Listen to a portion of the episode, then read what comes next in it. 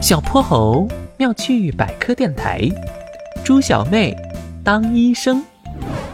猪小妹有很多梦想。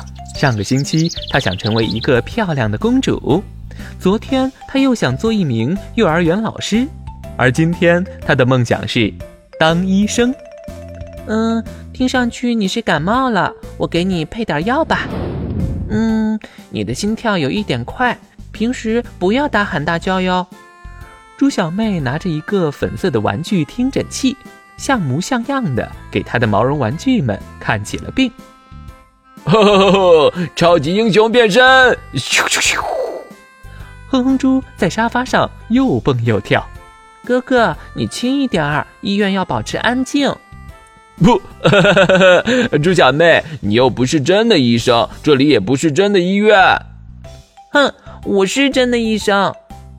真的医生会用假的听诊器给别人看病。谁说我的听诊器是假的？它本来就是假的。你看，就算把它放在我的胸口，也听不见心脏扑通扑通的声音。我们老师说了，听诊器是根据声音传播的原理做成的。这个圆圆的东西可以通过收集声波振动，把我们身体里的声音放大，再通过皮管传到耳朵里。你这个都听不见声音，当然是假的了。猪小妹眨巴了几下眼睛，接着嘴巴一瘪，眼泪哗啦啦的涌了出来。我再也不喜欢哥哥了。哎呀呀，你别哭呀，猪小妹。我我我把这些奶酪棒都给你。我不要。看着猪小妹难过的样子。哼哼猪突然想到了一个好办法，有了，猪小妹，要不我们自己动手做一个听诊器？真的吗？当然，我在课本上看到过。呃，首先我们需要找到一个空的饮料瓶，一根空心的软管，还有一个气球和一个透明胶带。我有气球和透明胶带。呃，空饮料瓶我倒是有很多，可是软管去哪里找呢？嗯，有啦。猪小妹屁颠屁颠的跑进了卧室，哼哧哼哧的把她的口风琴搬了出来。